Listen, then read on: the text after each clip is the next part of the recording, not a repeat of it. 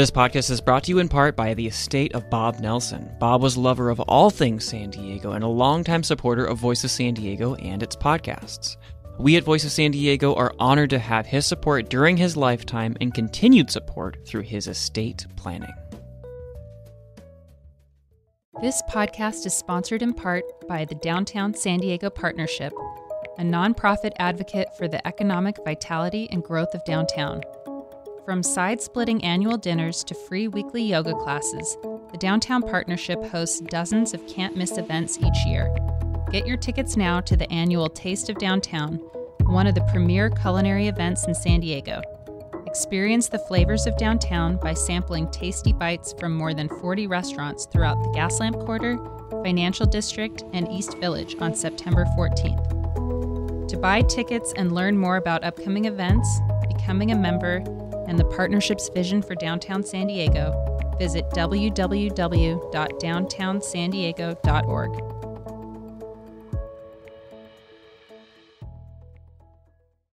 You know, I had 2,500 bucks.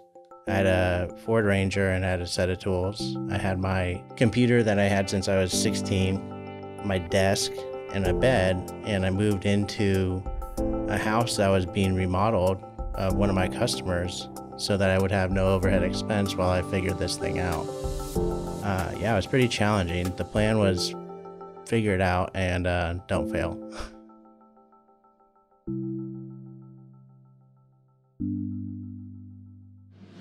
From Voice of San Diego, this is I Made It in San Diego, a podcast about the stories behind the region's businesses, the big and the small, and the people who made them what they are. I'm Lisa Halverstadt, and in this week's show, we'll talk to Daniel Sullivan about how he went from living in a garage to running one of the region's most successful solar companies. Sullivan Solar Power president Daniel Sullivan quit a well paying job as an electrician to start a solar company, certain that the technology would take off. It was 2004. He had little more than $2,500 in an old pickup truck. He ended up living in a client's garage for eight months.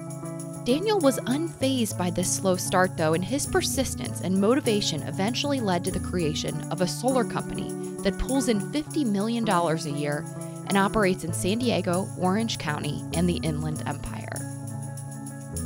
Daniel grew up in San Diego, and when he graduated high school and all his friends started going off to college, he decided to take a different route. What made sense was to go into the trade school. And I went to the IBEW electrical uh, apprenticeship program, which is a five year program. You go to school two nights a week and um, work 40 hours during the week. So that made a lot of sense to me. And then do, after finishing that program, I started studying photovoltaic or solar power systems because I had a job I had to do to get electricity to a very remote location. And when I did so, a light bulb went on for me that this is what I should be doing with my life because it was the perfect intersection of everything I cared about the environment, my trade, and it's just really cool technology. So that's how I got into it. So you went to this training and you thought, wow, this is really exciting. What happened next? I went to my boss and I said, look, this is something that I think is going to be a big deal. And he uh, he rebuked me. He's like, no, no, this is not interesting to me. I went back a couple more times, and then finally he said, nobody's going to do that but if you want to go out and drum up the business, you know, I'll give you a piece of it. And I said, okay. So I have to do all the work. You don't believe in this, and you're only going to give me a small cut of anything that gets developed. That doesn't make a lot of sense. So I told him, I said, okay, well, I'm going to quit. I'm going to go out on my own. What motivated Daniel was something he considered bigger than himself. He was unsettled by the California energy crisis he worried in the lead up to the war in Iraq, where talk of large oil reserves loomed. And he had a son who was born just a few years earlier. So it all came together for me that this is what I need to do. This is what makes sense. In that we can't continue to be beholden to an industry that reaps havoc all over the world. And so with this technology and the fact that, you know, I'd grown up in San Diego, I knew that we had all the sunshine we needed. We didn't have a lot of fossil fuels. Why aren't we doing this?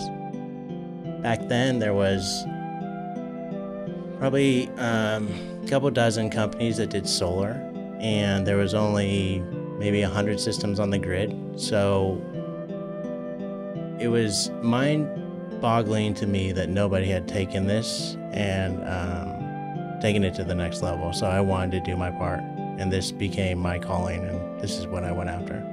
But you must have been thinking, okay, I don't have that much money in the bank. I don't have a big investor to help me out. What were you thinking in terms of what the plan was? Was there a plan? yeah, go out and make it happen. Uh, It's um, so you know, a couple years ago, the company had got to a point where it just started becoming more and more difficult to get the people within the company to understand the why to what we do. And I had gone back into some old files I had, and I saw uh, notes I had typed to myself, and it was almost naive in in how I how I had written it out, but you know, I said, by this year, I'm going to get this done. By this year, I'm going to get this done. And by this year, I was going to get this done.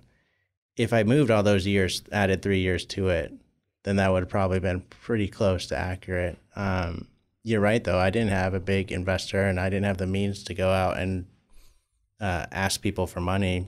I didn't know how to. I'm an electrician by trade. And so it was really a matter of taking what little resources I did have and make the best of them and so, you know, I had 2,500 bucks. I had a Ford Ranger and I had a set of tools. Um, I had my computer that I had since I was 16, my desk, and a bed. And I moved into a house that was being remodeled, uh, one of my customers, so that I would have no overhead expense while I figured this thing out. Uh, yeah, it was pretty challenging. The plan was figure it out and uh, don't fail. Around this time, Daniel stopped seeing his young son regularly. He had gone through a divorce and wanted his son to get to know his dad as a success, not someone living in a garage.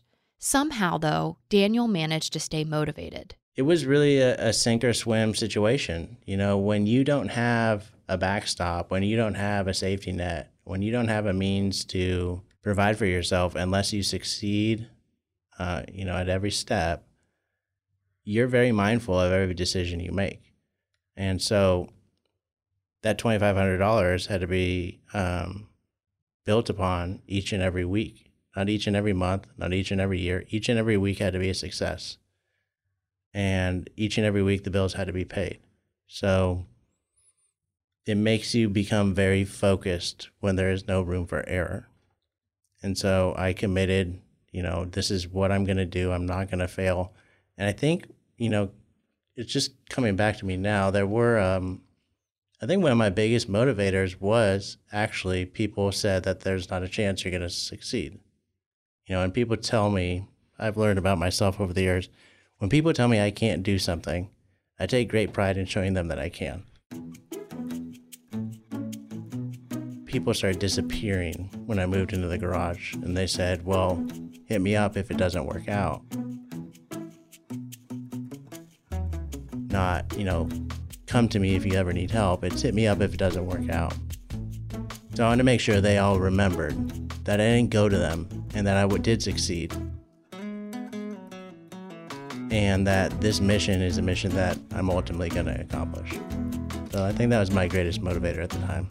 For most of us, it would be hard to stay motivated in this situation. A routine helped Daniel stay focused. What I found at this time, because I was pretty isolated. You know, it was all work, no play, and there weren't a lot of people around me. But I found that if I stay regimented and had a structured schedule, uh, that those downtimes when I wasn't thinking about things became very limited. So, you know, Monday through Saturday was work, and then um, from the time I wake up in the morning to the time I go to sleep. Then Sunday was, um, you know, go to the laundromat, get your laundry done, plan out the next week rinse and repeat week after week after week. And I did that for several years. And, you know, it is trying emotionally. It's very difficult. I missed my son. Um, I missed my old lifestyle, but as long as I stayed focused on what I was doing, I would overcome that. And what was happening with your business at this time? so you were you're living in a garage and uh, probably trying anything you can to get people to buy a system.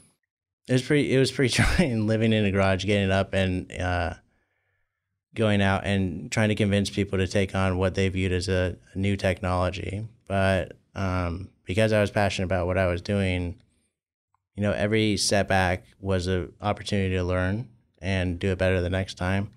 We slowly built the company, and I say we because early on, my childhood best friend became my first employee. He was my assistant, my apprentice, um, and my counsel when I needed someone to talk to.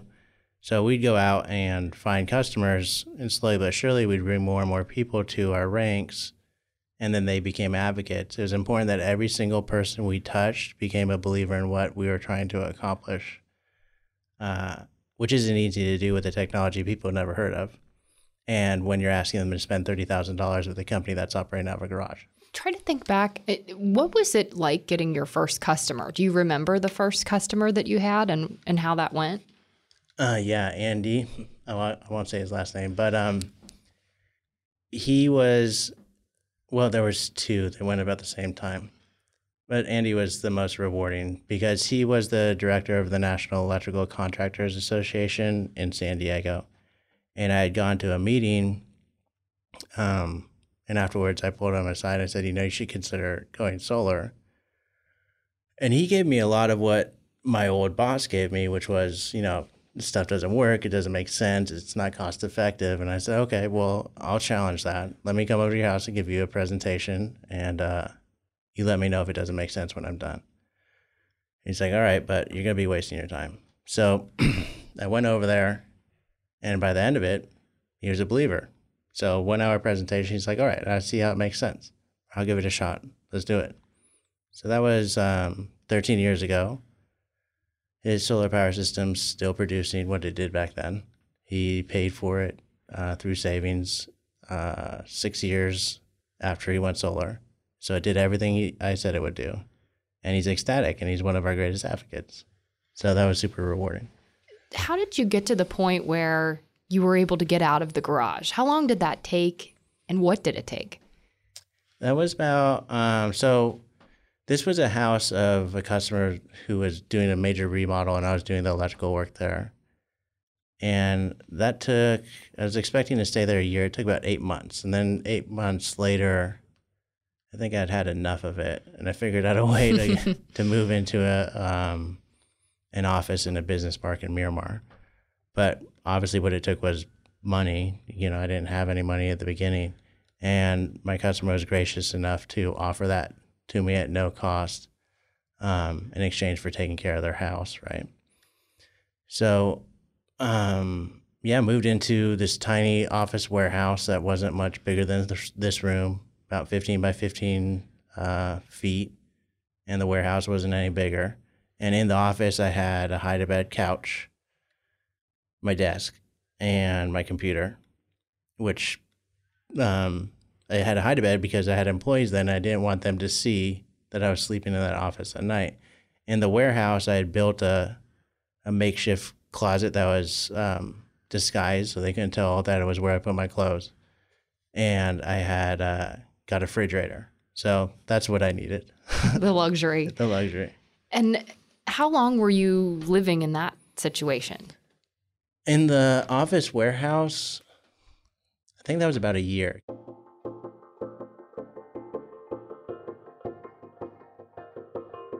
Because, you know, it was really luxurious, so I could stay there longer. but, um, you know, it was a continuation of the same thing. You keep working, you keep building the business by keeping true to your values. And after about a year, um, I moved to downtown San Diego. And for a short period of time, I moved out of downtown, but I've been there ever since. In that time that you were in the warehouse, were you seeking out investors? Were you, you know, trying to obviously really evangelize on this? So I would go out and, and um, teach people about the, the merits of going solar, what it could mean for them, what it could mean for our region. But at no time did I go out seeking investors. I don't know why I'm investor averse. I think it really ties back to the fact that I do not want anybody telling me how to run a company. Um, that is so close to what I care about. As soon as somebody gives you money, they think they can start telling you what to do. And Sullivan Solar Power exists to make the world a better place for the benefit of our customers, not for the benefit of an investor. So that was never something that was interesting to me. As a result, I also didn't have a safety net. So it kept me true to the roots of the company, which is every dollar comes in, put that back in the company, build it up, build it again, build it again. How at this point were you going about trying to get customers? Obviously, people were just learning about solar. There were a lot of skeptics. Um, a lot of people just didn't even know about it. Yeah, um, I heard about this thing called the internet. so, um, oh man, I wish I remember the name of this company. They probably still exist, but it's basically a build your own website company. And so um, I built a website, and back then, like you were saying, there weren't a lot of people that knew about it. So the fact that there's a website about solar power for your house in San Diego um, was revolutionary. so what year was this? yeah, no.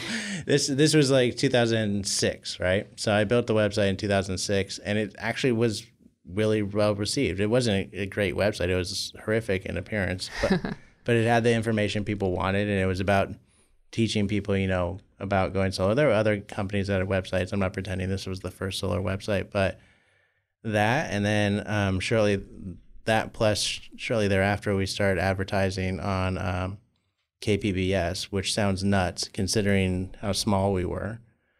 But those are the people that are uh, the demographic. So I met with a KPBS representative. The demographic there, they understand what we're trying to do. And so those people started calling us in large numbers. And that's when we exploded. The combination of the website and radio advertising made the company take off. And we moved from growing pretty slowly to pretty quickly. Um, and, you know, my mind was blown. I'm like, wow, I should have done this a long time ago. And it, it worked out great. When we come back, how the business Daniel built out of a garage became one of San Diego's best known solar companies. The people that work at Sullivan Solar Power are driven by what we're trying to accomplish. And, you know, our tagline is leading the solar energy revolution. They believe in that. They want to completely revolt and change the grid and change the way this world uses, generates electricity. And so they come to work empowered and passionate about what we're trying to do. And that's what's driving the growth. It's not me. I Made It in San Diego is made possible in part by a proud supporter of Make a Wish San Diego. Enjoy this short sponsored interview with Make a Wish and catch the rest of the interview at the end of the show. Suzanne Hughesby is Vice President of Make a Wish San Diego, a nonprofit that grants wishes of children with life threatening medical conditions. Suzanne, thanks for being in the studio today. Thanks so much for having me. And you call them Wish Kids, right? Uh, tell me more about some of the kids that you get to work with. Right. So we grant wishes, as you said, to kids who have critical illnesses. So um, kids between two and a half and 17 who are dealing with a life threatening or a critical illness qualify for a wish. And there's actually a misconception out there that we only grant um, last wishes or that kids are end of life in order to qualify, which is not the case. Um, if a child has a critical illness, they'll qualify. Many kids go on to live, you know, well beyond their wish, and the wish actually became a positive turning point for them um, in their battle. Oh, yeah, that's great to hear. I, I do think that is a misconception. Um, that's something I thought. So you get to check in and, and see your Wish kids grow up. Uh, on occasion, some of them do stay involved. We actually had a former Wish child who, um, when she started college, became an intern in our office. So that's always nice to see kids on the other side of their journey. You can hear the rest of this sponsored interview with Make a Wish San Diego at the end of today's show. Welcome back to I Made It in San Diego. I'm Lisa Halverstadt.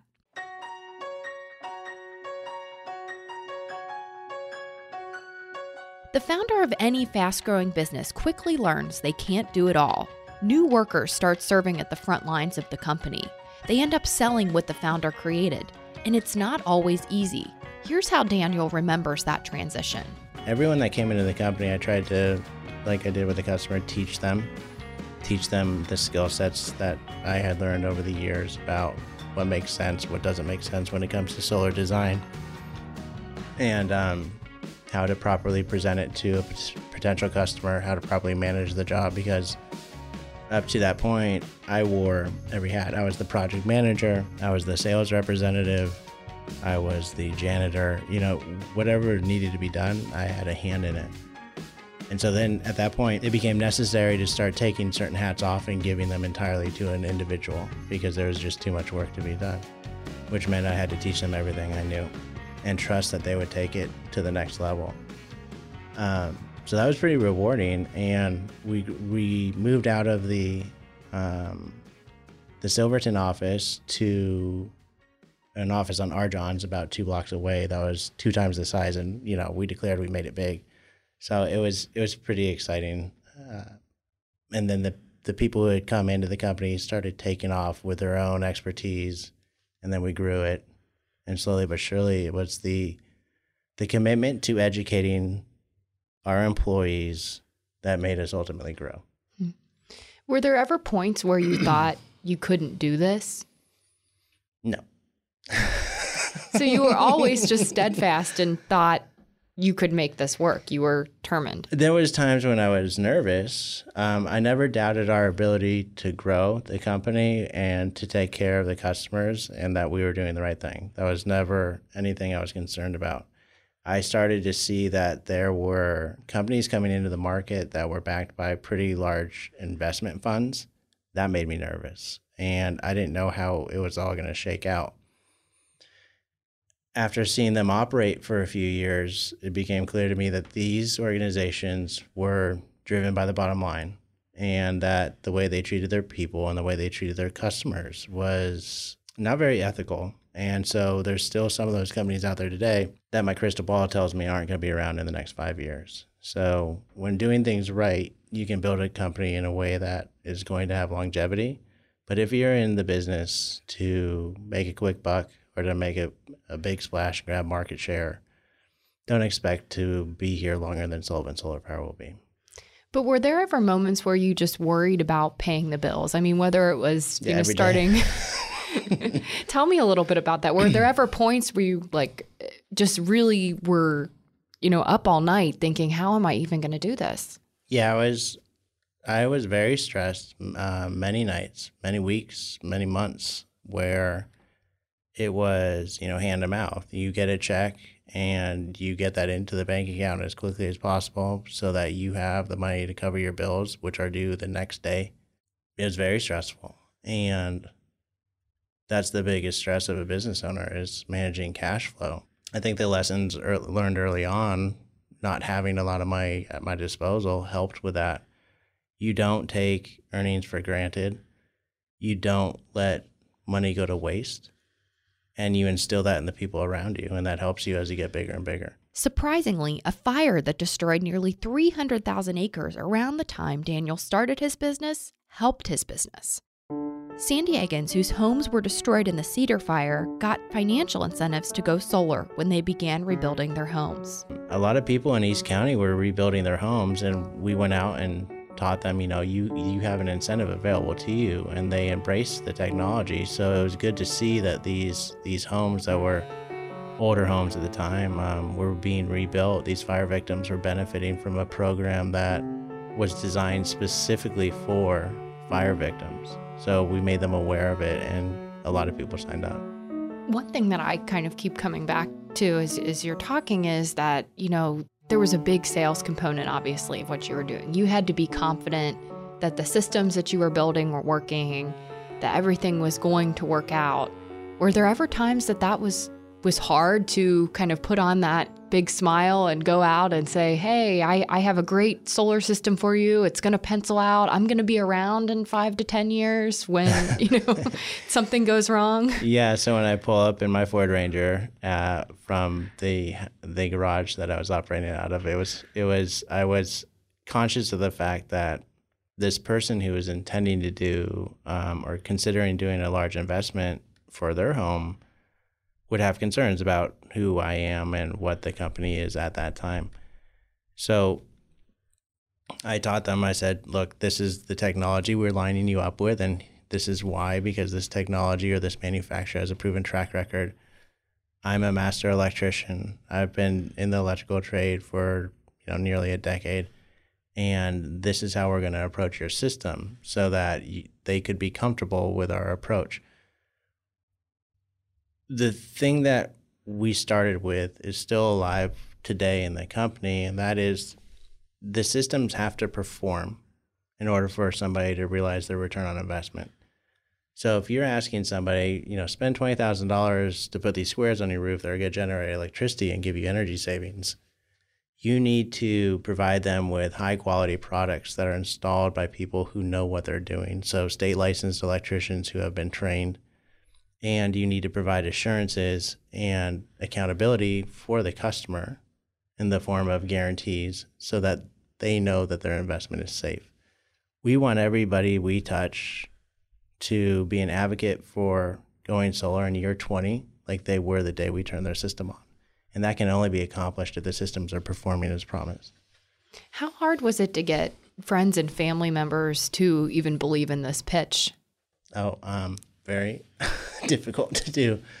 So, uh, you know, whether it was my boss before I took the leap or my first customer, they said, like my friends and family said, you know, you're you're you're nuts. Uh, you're leaving a career where you have retirement, you have health and welfare, you have everything you need. Why are you doing this? So the naysayers, they ended up motivating me really, and um, so I thank them for that. But at the time, I wasn't too happy with them. They made you a fighter. Yeah. Like the Christina Aguilera song. Makes me that much stronger. Makes me work a little bit harder. Makes me that much wiser. Thanks for making me a fighter. Made me learn a little I don't know if I'd use that reference, but okay. One thing I definitely want to talk about too is just how fast your company grew. Can you talk a little bit about the, you know, early on, it's you and your friend, then you had a few employees. Sure. So, um, like I said earlier, you know, my best friend from childhood became employee number one. He's still with the company today, and now he has uh, sixty to seventy electricians that report to him. Um, so he's he's done well for himself, and um, it grew. You know, the first year I think we did uh, around a hundred thousand dollars first twelve months in business, and then two hundred, and then three hundred, and now uh, last year we did fifty million. So that's a pretty substantial jump over a thirteen year period. Definitely. Um, rewarding, stressful, substantial, and fast.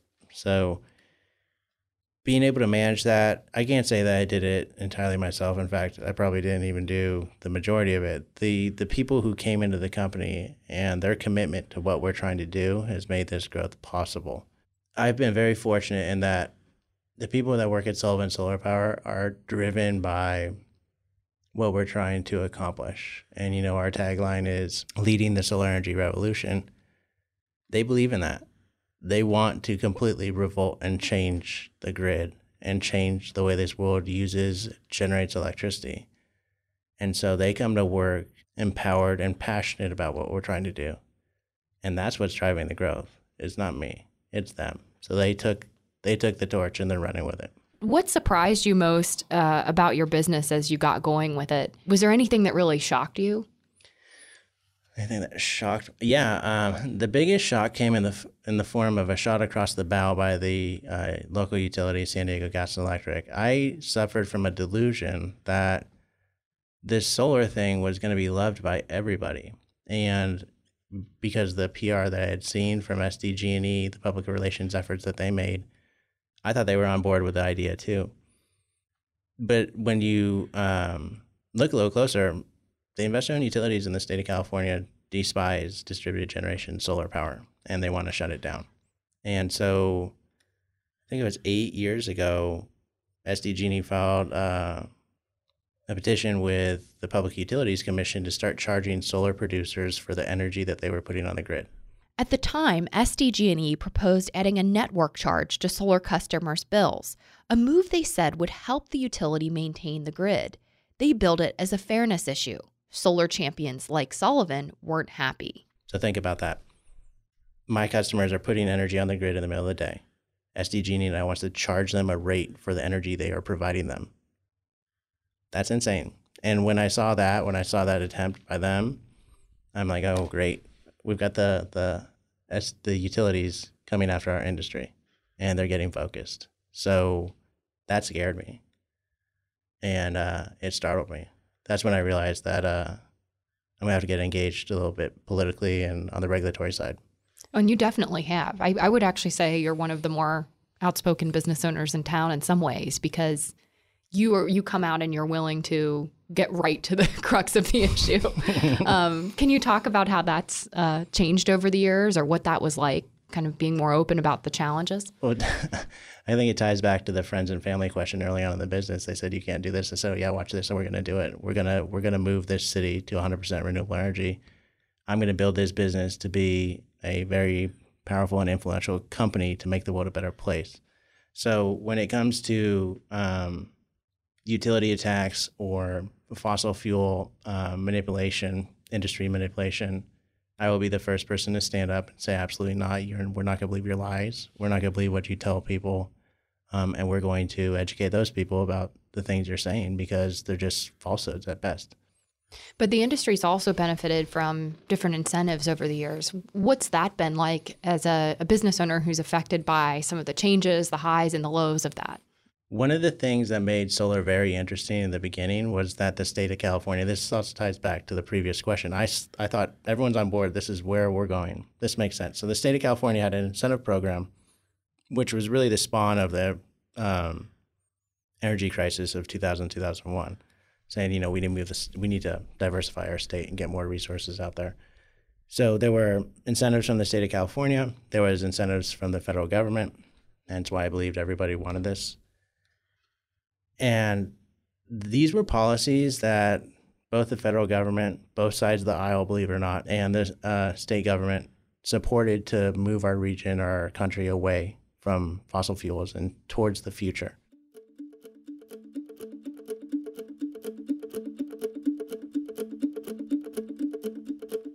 That did benefit the industry as a whole. It took what was an industry that was 100 systems and a couple dozen companies in San Diego to what it is today, where there are 700 plus companies in the region, the region being San Diego only, 700 in San Diego alone. Uh, nearly, um, well, where are we at now? We've got to be nearly 120,000 systems, not 100, 120,000 systems deployed. So those were good policies um, from both sides of the aisle, said this is what we're going to do. That definitely benefited the industry and my company as well. The state programs ended several years ago, and um, the tax credit's the only thing that's left from the federal government. The solar cost as a result of this growth has dropped down substantially. Back when companies started, a typical solar power system would cost between 45,000 and 50,000 bucks, 45 to 50,000 dollars for your typical system. Today, that is uh, $20,000. So it's half the cost, and the incentives more or less are gone. And we're able to compete with fossil fuel generated electricity. So we're where we need to be. But are you concerned at all with just some of the, the changes in uh, the administration, for example, about what might be coming next for your company? You know, when I hear you call it an administration, it gives it more respect than it deserves. but, you know, when the current administration got um, elected, it was very concerning for the industry. But when you look at who is actually in place in Congress, it's the same Congress that supported the tax credits that benefit renewable energy today. So, given what we're seeing from the Oval Office, I don't think they're going to be able to derail what the rest of the government, federal government, has already decided they want to do, which is continue to support uh, solar power and renewable energy as a whole. It was interesting. You made a comment in a past interview that, you know, building up a solar system was something that you mastered, and then you had to learn to master building up a staff. Can you talk a little bit about what you've learned about management as your company has gone from literally you in a garage with a friend to something so much bigger? I think the number one thing I've learned and I need to continually remind myself is not everybody thinks like me. So it's being able to communicate um, to people in the way they want to be communicated to. And that's not always the same way as how I want to hear or, or how I want to say things. So that's probably one of the most important lessons I've learned. And being able to align a person's uh, inherent strengths with something that they're doing while also trying to bolster their weaknesses so that those become uh, not as important or not as relevant. So, this is an ongoing art that I'm trying to master. I don't know if I ever will, but I'm definitely going to die trying. As businesses grow from moms and pops to those that employ hundreds, it's easy for them to lose a bit of their identity. It's also common for leaders to need different skills to lead all those employees than they did to grow their business. I asked Daniel how he coped with that. I started to feel as though we or I could be doing better to send people home fulfilled at the end of the day and, and continue to grow the company. I'd gotten to the point where um, I had to be humble about what my limitations are. You know, like I said, my background, I started digging ditches. I don't have a business background. I don't have a bunch of in- investors behind me. So I needed to bring someone in to help me understand the steps necessary to get the company to the next level. Once you move in from different sizes, you know, $10 million, $20 million, $30 million, $40 and $50 million company, the way you approach business starts to shift as well. And the amount of delegation has to change and the amount of trust has to change. And just the general approach of how you conduct yourself in this role needs to move because what worked in the beginning is not going to work where you are today. I started to understand that. I brought somebody in. In the beginning, it really sucked because he kept telling me everything I was doing was wrong. And that's the last thing I wanted to hear. But he was right. And so um, I got a healthy dose of uh, humble pie and started to look at things differently.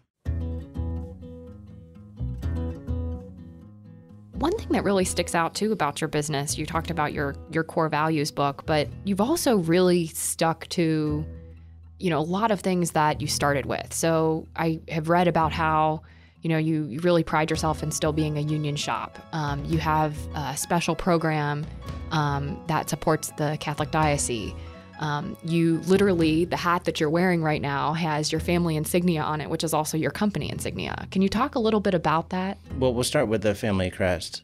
Going back to, you know, early on in when I was trying to envision what the company would become, I wanted a reminder of where I came from because I didn't want to get to the point because I, assumed success, right? Assumed that we were going to get to where we wanted to go, that I forgot the amount of sacrifice that got me to where I was.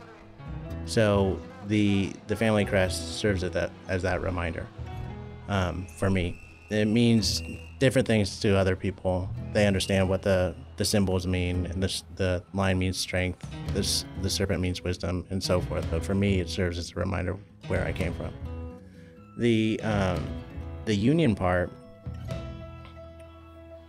Well, it's not a plug for the union, but the union way of doing things is the right way of doing things, in that they put everyone through an apprenticeship program that I benefited from.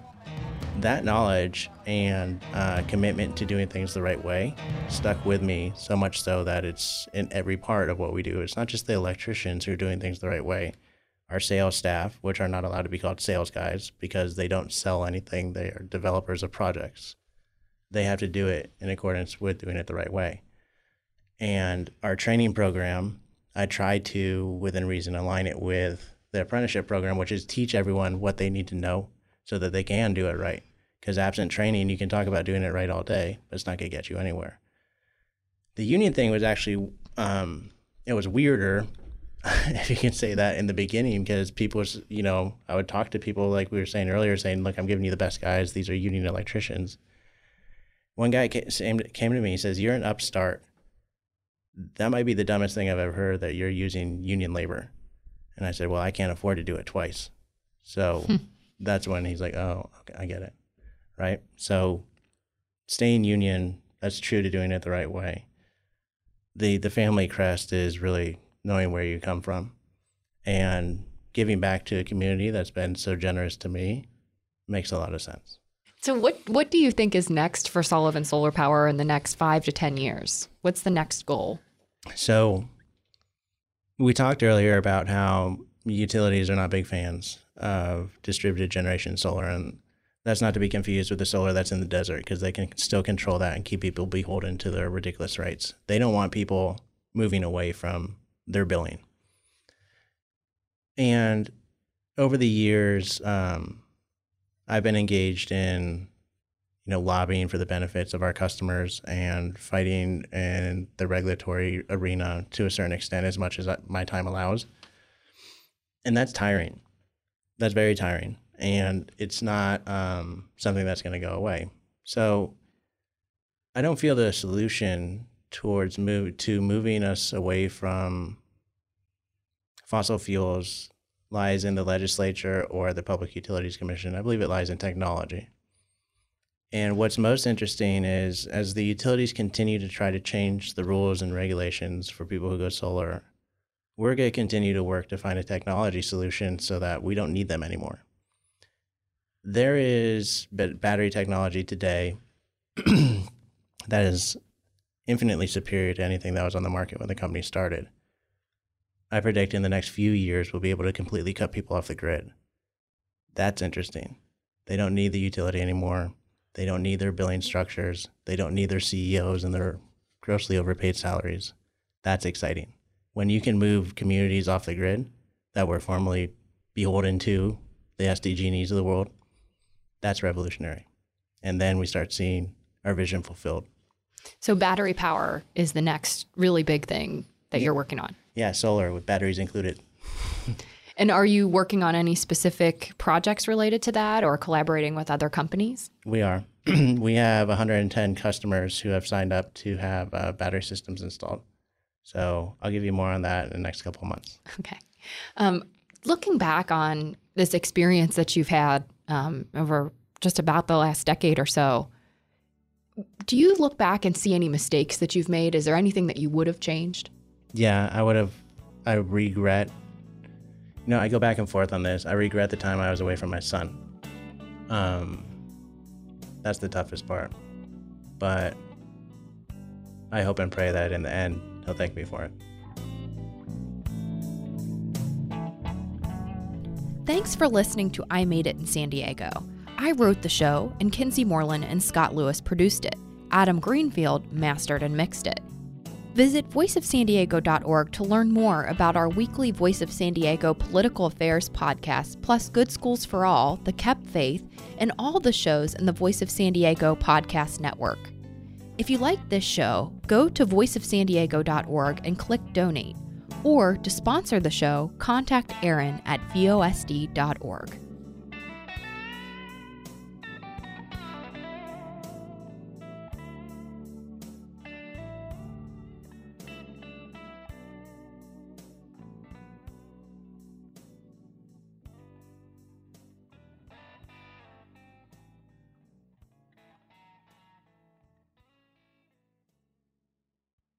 Now back to our sponsored interview with Suzanne at Make a Wish San Diego.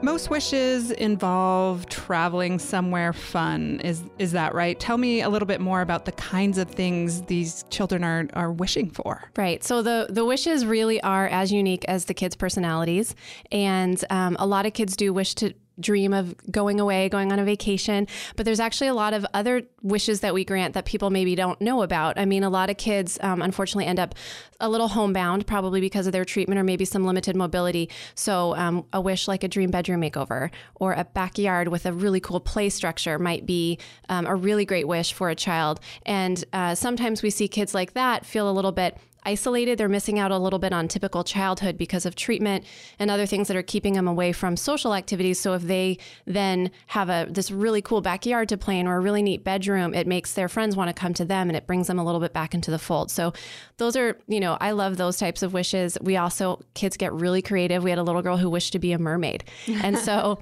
we, you know, asked her what does that mean to you so that we can make sure she's in charge of this of the of what it's going to look like, what the experience is, because we want a wish to be empowering for a child, that they don't just tell us something they want and we interpret it. We want to make sure it's coming from them and the way they dream about it, because kids are really um, not in control when they're dealing with an illness. And then Make a Wish comes in and gives them back a little control and lets them decide on their wish experience. I was wondering about that. I have two young kids, and I think if I said, you know, wish for anything, they would probably wish for something like a flying zebra.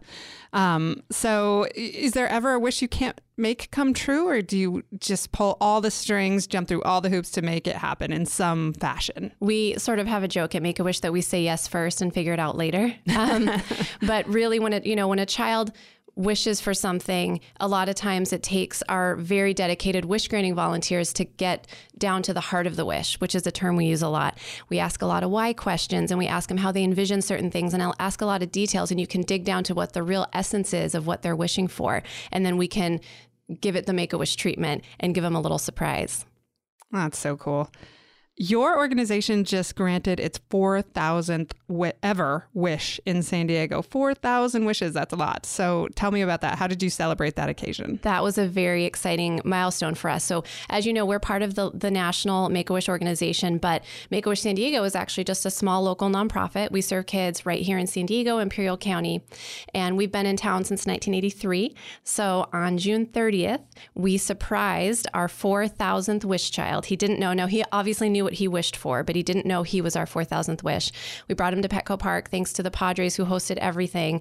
We brought him down on the field and he was given the surprise of a lifetime when he saw that the camping trailer he had wished for was actually right there in Petco Park and all his friends and family and doctors and teachers were there to present it to him. And so we had this big amazing celebration with all the community, all of our Make-A-Wish community in San Diego. And now that we've had this big celebration, our focus now turns to granting the next 4,000 wishes. I can't even. I'm sure you get this a lot. But I was looking at pictures on Facebook, and it's just so sweet. It's okay. We, we have a lot of happy tears at work.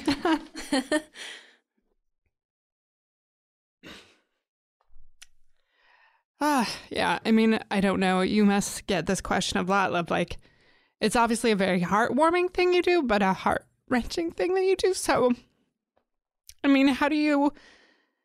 What keeps you going and what keeps you motivated?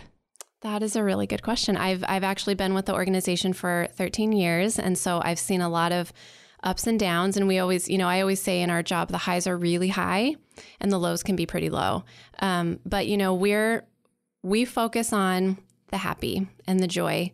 And although every child we're dealing with is critically ill and that's why they're they're a, a wish child, we also know that um, by empowering them to choose a wish, we're creating joy.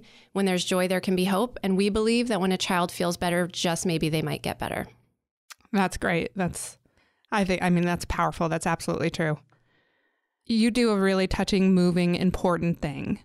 And I'm sure there's lots of San Diegans that have thought about wanting to get involved. So, what's sort of the easiest way to get in touch with you and make things happen and get involved with Make a Wish San Diego? Well, you know, a lot of people have this misconception that they have to be um, a millionaire to donate to us, or they have to be an actor in order to grant a wish, or they have to be a famous person to be able to help us. But um, the truth is, wishes are granted by everyday heroes in our community. It takes hundreds of people to pull off one wish. And everyone from the flight attendant to the limo driver to the baker who donated a cake for a wish send off to the person who helped make the mermaid costume for a little girl who wished to be a mermaid. There's so many ways to get involved. Um, the easiest way, the most efficient way to help us is to make a donation online to help us because every dollar that we spend has been generously donated. Um, we also have a lot of in kind partners who help us have access to amazing things for our kids at a discounted rate. So if you are part of a business or a company that might have an item or a service that we could use to help grant wishes, um, our website is san diego.wish.org, and there's a lot of ways that you can get involved. Another uh, point you brought up earlier was that so many kids wish to travel.